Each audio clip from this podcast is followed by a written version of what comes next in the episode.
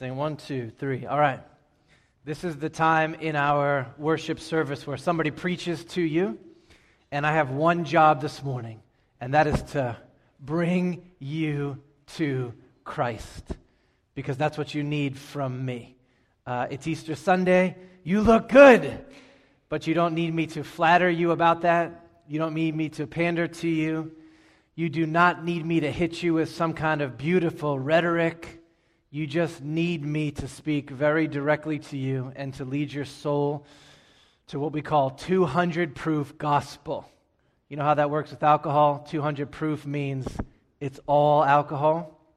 200 proof gospel. That's my service of you this morning. Uh, Jesus' apostle Paul said these words to the people that he preached to. He said, I was resolved to know nothing among you, speak nothing among you except for Christ crucified. Now, that doesn't mean that he preached the same exact sermon a kabillion times, and it doesn't mean that he never did anything but speak on the doctrine of the cross. It means that he would not wander far from the grace of God in the gospel because of Jesus. And we are committed to doing that too. So I'm going to give you Christ today. And because it's Easter Sunday, you can click this one more. Not just Christ, but the risen Christ. The power of an indestructible life. Anybody see Ready Player One this week? Anybody saw that? There's no Comic Con 80s freaks in here? All right, next week they have plans. Good. Invite me. I didn't see the movie, but I did read the book about 25 pages into this um, 1980s pop culture virtual reality story. The protagonist, the Gunter, Wade slash Parzival, says these words. This is what he says The whole God thing is actually a fairy tale that people have been telling each other for thousands of years. But we made it all up like Santa Claus and the Easter Bunny. Who's heard that kind of thing before? You live in Boston in 2018. You've heard that statement before, right? This is the dogma of our day. And it sounds so snarky and sarcastic and progressive and cool and cute. The problem is, this doesn't fly when we're talking about the Christian gospel. There are some faiths that have been made up out of whole cloth, and you can say this kind of thing if you want about them. But that is not the truth that we are presenting to you this morning. Say it like this Jesus, Santa Claus, and the Easter Bunny. Which doesn't belong and why? It's Jesus because Jesus was a real man from a real village really a real hood, grew up in the projects, who said some really wild and did some really wild things. And then he was really crucified on a real cross with real thorns and real nails and a real spear. And he was buried in a real tomb. And he was really dead. And 100% really rose from the dead to everyone's surprise with real blood pumping through his real veins. Right now, in this moment right now, Easter Sunday 2018, Anno Domini, Jesus is alive. And more alive than anyone has ever been before, and never to die again. If not, if Jesus is just our version of Santa Claus and the Easter Bunny, we should pack this whole thing up and go do something more productive. There's a Melrose Running Club that works on Sunday mornings. At least you could be in shape. They have a league down at the Y right now with real referees for old basketball players like me. Paulie, Roy, we can go do that on Sundays. Or whatever your preferred time killer is, let's go do that. But we don't because this gospel is true. That's what I'm announcing to you. We are here because God, the Father, has acted in real time to ransom sinners for his glory, for your eternal joy.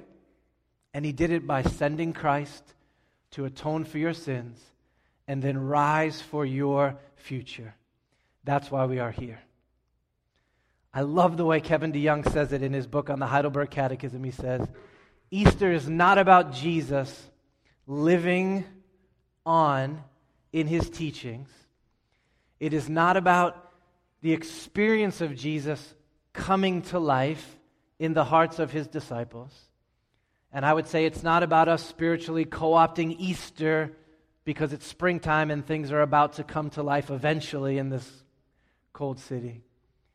He says, no, it is about a divine Galilean whose heart pumped blood again, whose lungs filled with oxygen again.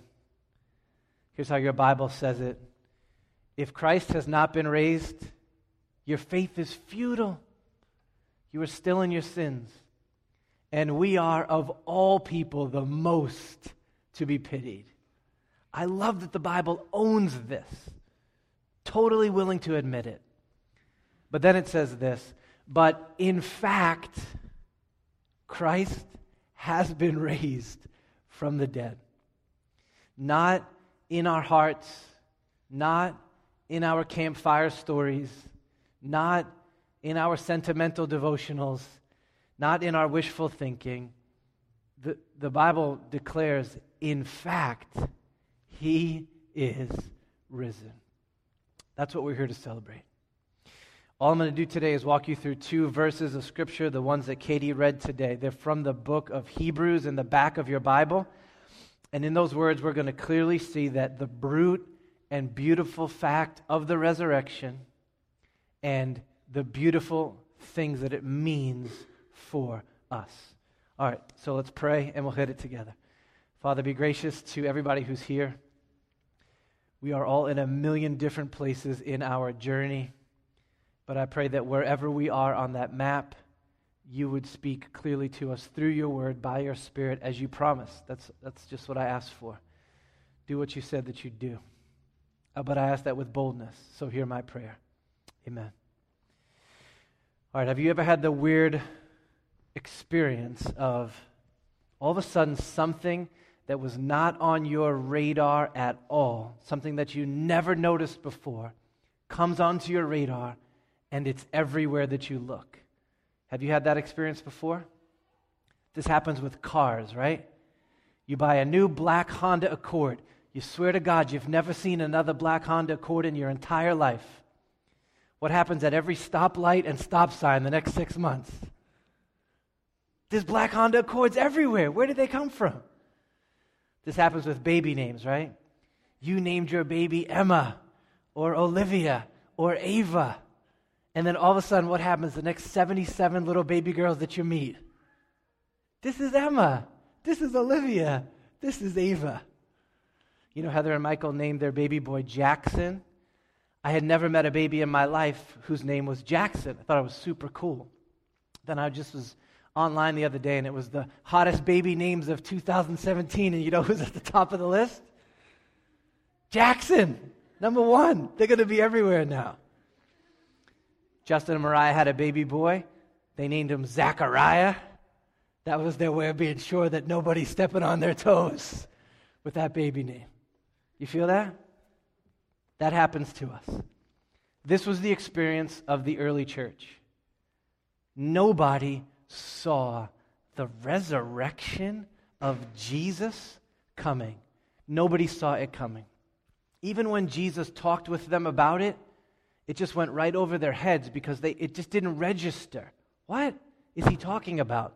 There's no such thing. I've never seen anybody risen from the dead. But when it did happen, and those disciples and hundreds with them saw Jesus, heard Jesus, touched Jesus, ate with Jesus, what happened?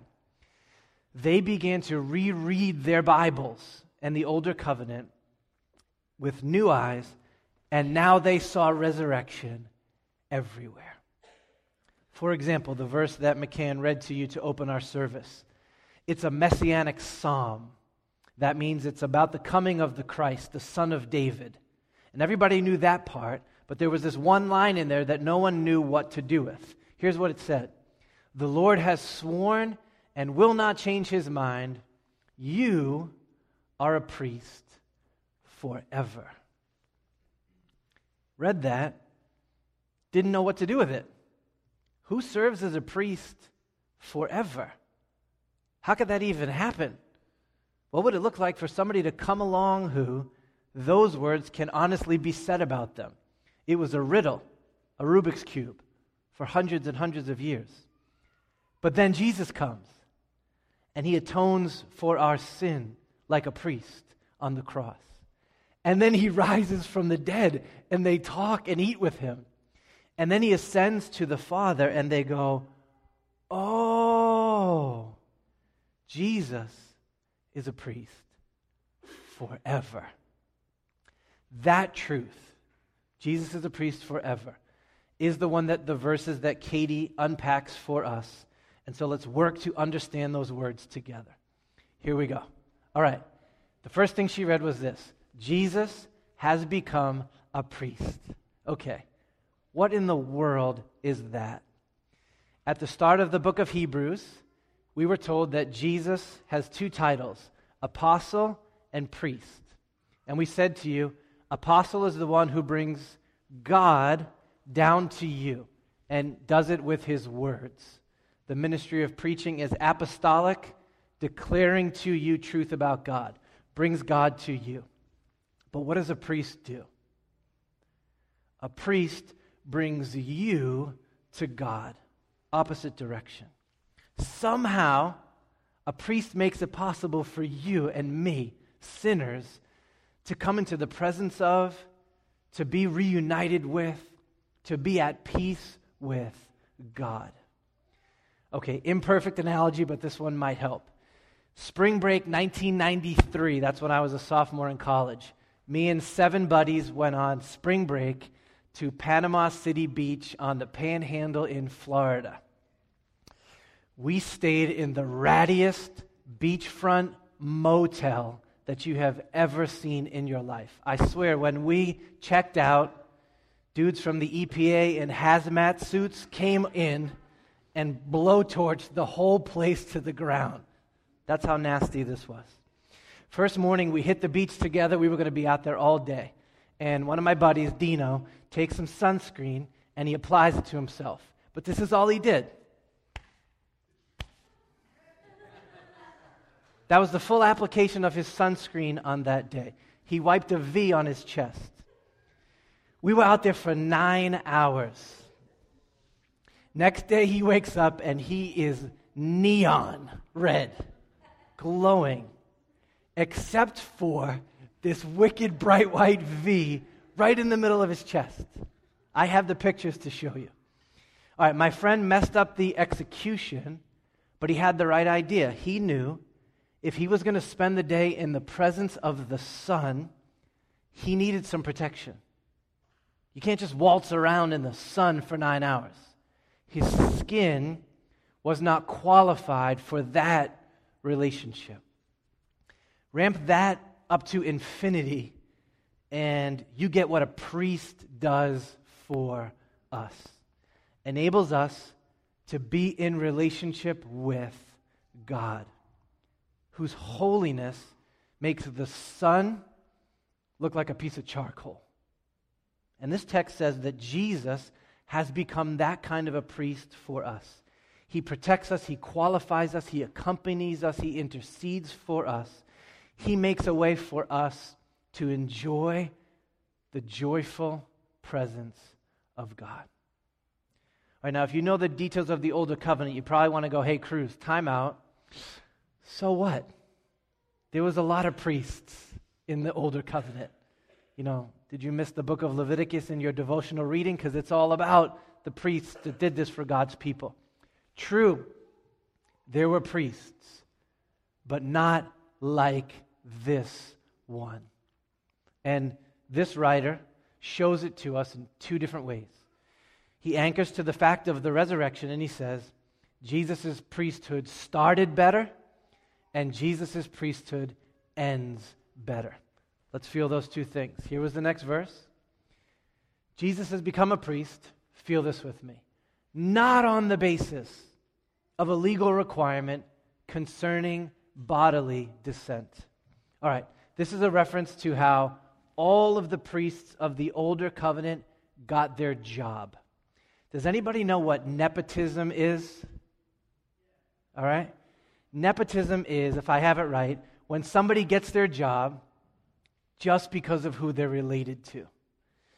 So, my day job is with a school district. I won't mention it, but we have mastered the art of nepotism. There are 1,200 employees in this school district, and every one of them is related to somebody else in the school district. That's how that works. In the older covenant, God organized his people this way by tribes. There was 12 of them, one for each of the sons of Jacob. Uh, Brandon, how many basketball teams in the NBA? 30 teams in the NBA. 30. And they all have names, right? The best one is Celtics. Thank you. All right, that was getting scary up here for a second. Then there's ridiculous names like the Lakers in Los Angeles, which is by an ocean. And the And check this one out. The Pelicans. Did you know this? They named an NBA team the Pelicans. All right. It's the same thing with God's people in the Older Covenant. The tribes were named after one of the sons of Jacob. So Reuben was the Reubenites, and Dan's was the Danites, and Benjamin was the Benjaminites. One of those tribes, the tribe of Levi, or the Levites, God said, You guys are going to serve as priests for everybody else. They would be the ones who would represent the people into the presence of God so that God could dwell among the people. In order to be a priest, one rule you had to be from the line of Levi, bodily descent, nepotism with a capital N. It was based on your biological DNA. This is how you became a priest. But then comes Jesus. And he's not from the tribe of Levi, he's from the tribe of Judah. And that means if he's going to be made a priest, the start of his priesthood has to be completely different. And that is exactly what we get. Jesus has become a priest, not on the basis of a bodily requirement and bodily descent, but by the power of an indestructible life. Okay. If you had to have a priest, which would you rather it be? The one who was born into it or the one who was risen from the dead into the job? That's an easy choice.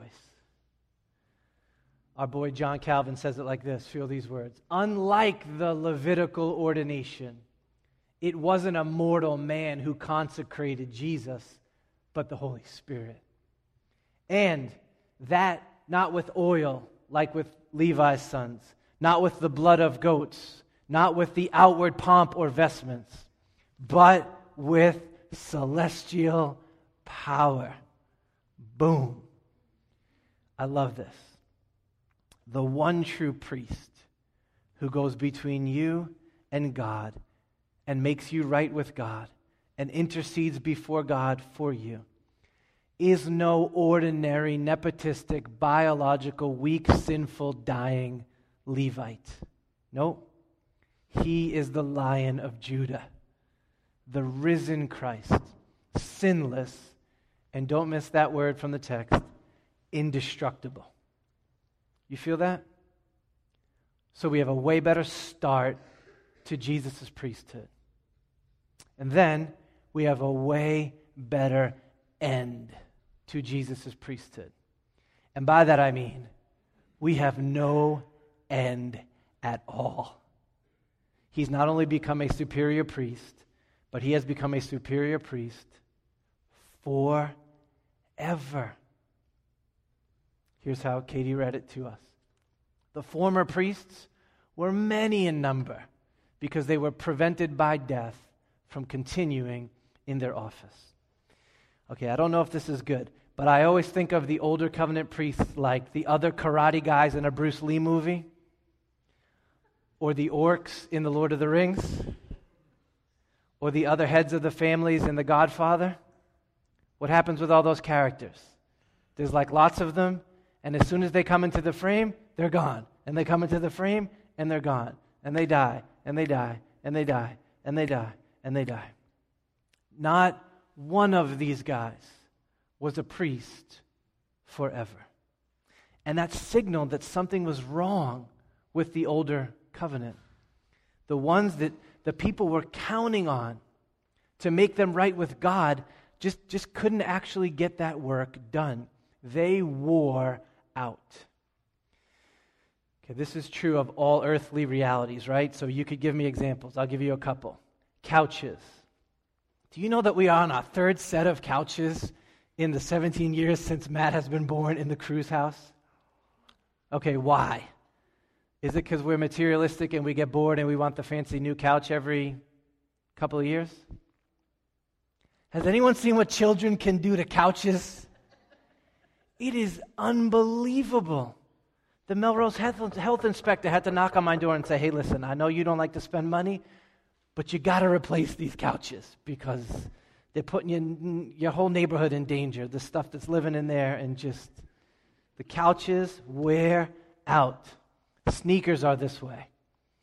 Six months ago, I was playing ball at the Y and I'm sliding all over the place trying to do my drop steps. And I got home and I flipped my D roses over and they were like a baby's bottom, just smooth. I was like, what happened? I just bought these. Grace was like, You bought those six years ago. I had to get, had to get some new, LeBron Soldier 11s, had to do it. What's going to happen in two years? I'm going to flip them over and they're going to be worn out and I'm going to need new ones. Razors are the same way. I swear they get you with the razors. Is this true or not? You know they could make those things sharper than they do. Three, four shaves. I got a lot to shave, you know? And I'm like, this thing's already worn out and I need a new razor. I want, I got a conspiracy theory about that, but razors wear out. You could give me all the examples that you want. It was the same thing with the priesthood. Year after year, after year after year. Hey, who's the new priest? Is this guy going to make us right with God for real? Hey, who's the next one? And in a temporary sense, they were doing beautiful work, but ah, they would wear out. But then in comes Jesus. And this is what we read about him. But Jesus has his priesthood, holds his priesthood permanently because he continues forever. Okay, do you hear the word forever in there? Let's work on that word together. It's one of those Hebrew words that needs the context to establish the meaning. Sometimes this just means a really long time, or we would say a wicked long time, forever. You use this in your Bostonian slang all the time, like this Ray Flynn was the mayor of Boston forever. Who's, who said that before? Now, it wasn't forever, but it felt like it. Hilltop Steakhouse was on Route 1 forever. It's forever. Everyone keeps telling me now when they drive by. Mick Jagger's been around forever. And I'm like, yes, look at that face, and you mean forever, like in the intense sense of that term. Goodness gracious, how long has he been around? We're using that word to just say a really long time. Sometimes the Bible uses this word to mean all the way down to the end of an age, or the end of an epoch, or the end of a reality. Um, I played high school basketball at Dom Savio in East Boston. The guy who ran the clock was named Sonny Fantasia. Totally favored the home team. I know that's not like fair, but there'd be like six seconds left in the game. If we had the ball, it would be like 13 seconds. If the other team had the ball, they would catch it, and the game would end. this was Sonny's way, and Sonny ran that clock forever. There was nobody else ever touching that clock. He ran that clock through the birth of his children, illnesses, pneumonia, it didn't matter. He was there. He ran the clock forever. Sonny is no longer the timekeeper at Dom Savio High School. Why? Because there is no more Dom Savio High School. You feel that? If there was, that man would have endured to the end. He was the keeper forever, but you know what I mean. There's, there's no school anymore, so, so not forever, forever. That's the way your older covenant uses that word. You'll see it in there. It talks about the law continuing forever, but it means until the gospel arrived to replace it. Then, sometimes forever means forever, like capital F, forever. And the only way for that to be true in this sentence is if Jesus somehow beat death and was going to live forever. And that is the sense in which Hebrews 7 uses this word. Insistent with us that there are to be no more priests ever because Jesus is never dying again. He is a priest that doesn't need to be replaced. He is banging an indestructible life. Whoa.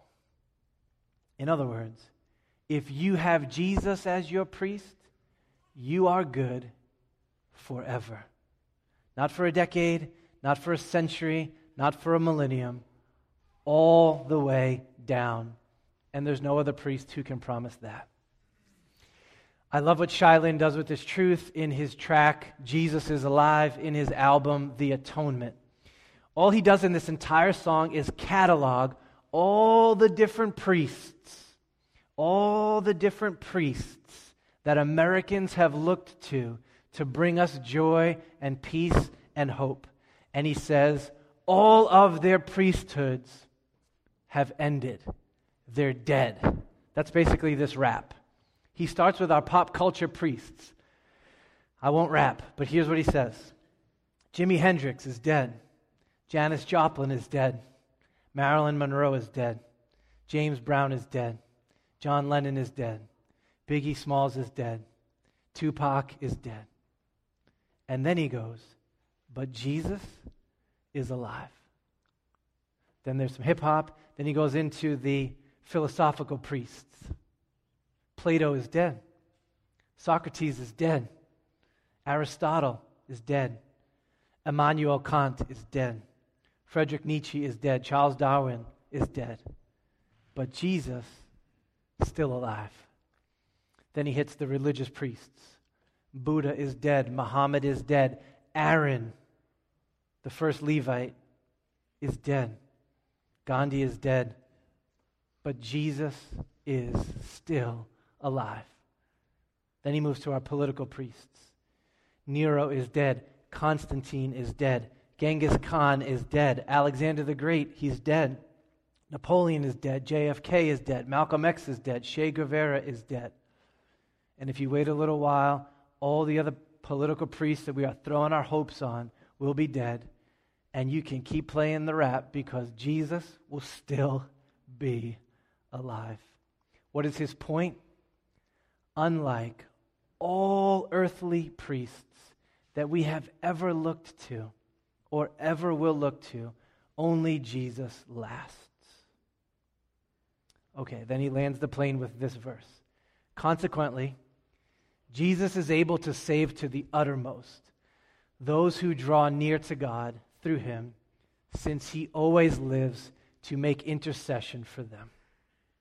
Okay, now I just read that very peacefully, but your ears should be pinned back like you were on some kind of a jet plane hearing that verse of Scripture. Oh, man.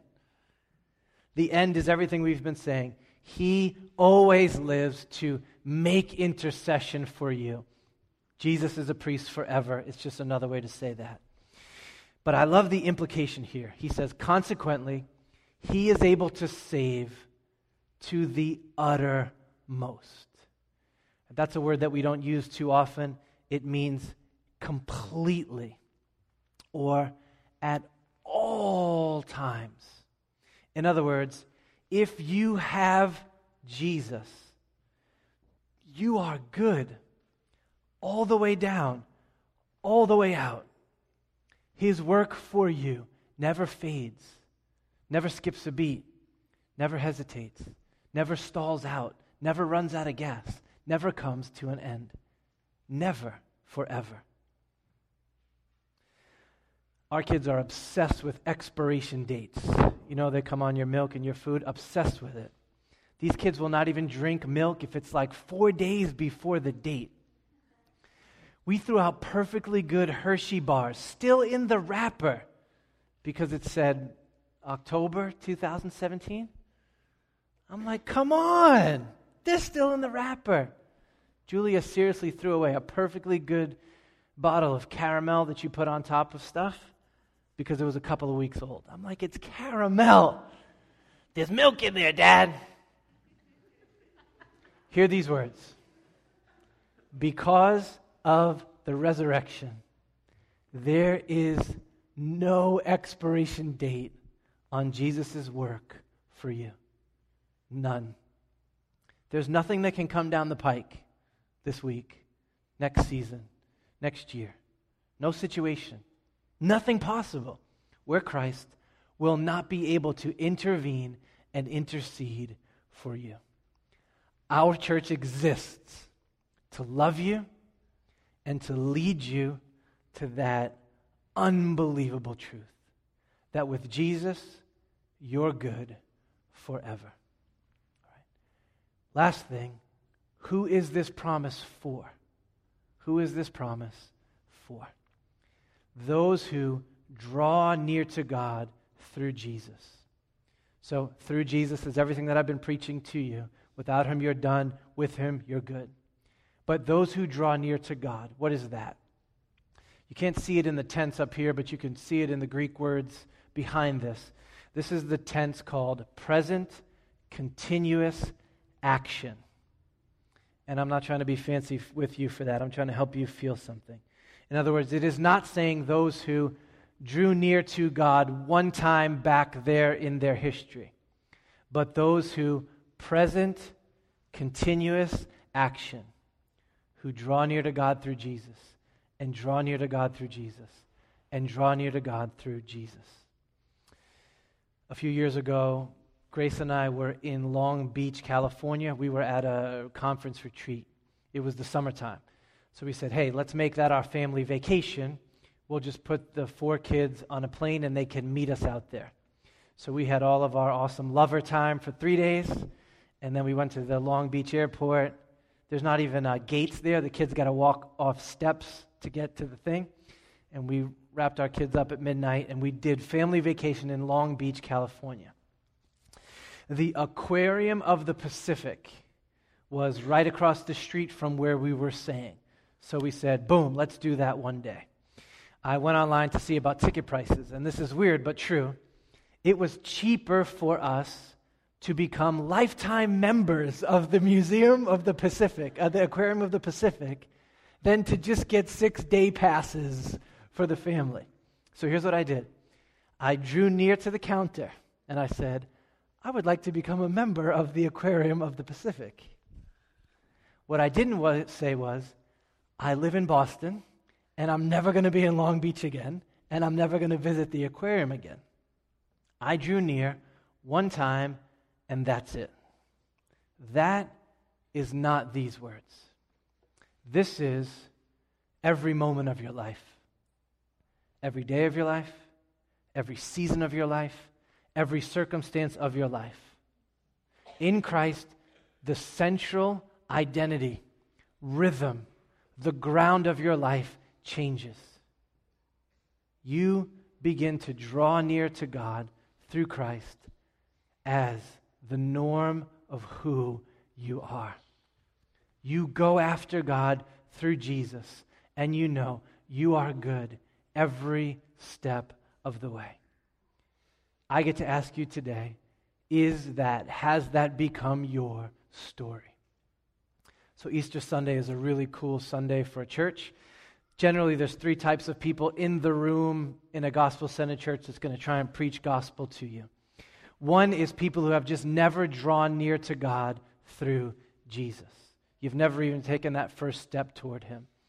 I, I hope you feel invited to come into the glories of the grace of God through Jesus from these words of Scripture. Sometimes there are people here who drew near to Jesus this one time, a wicked long time ago. And it's Easter, so they grab something pink and ironed, and they come do their Easter check in. That's not how this works. If Jesus is your priest, he is your priest because your identity has changed and the rhythm of your life has changed, and you are leaning into him now and forever. And then there is the third kind of person who knows that we're done without Christ. And so I'm drawing near to God again today through Jesus, and then again tomorrow through Jesus. That is the rhythm that we are inviting you to. And I promise you, when you do that, Christ will be a good priest to you forever. Let's pray together.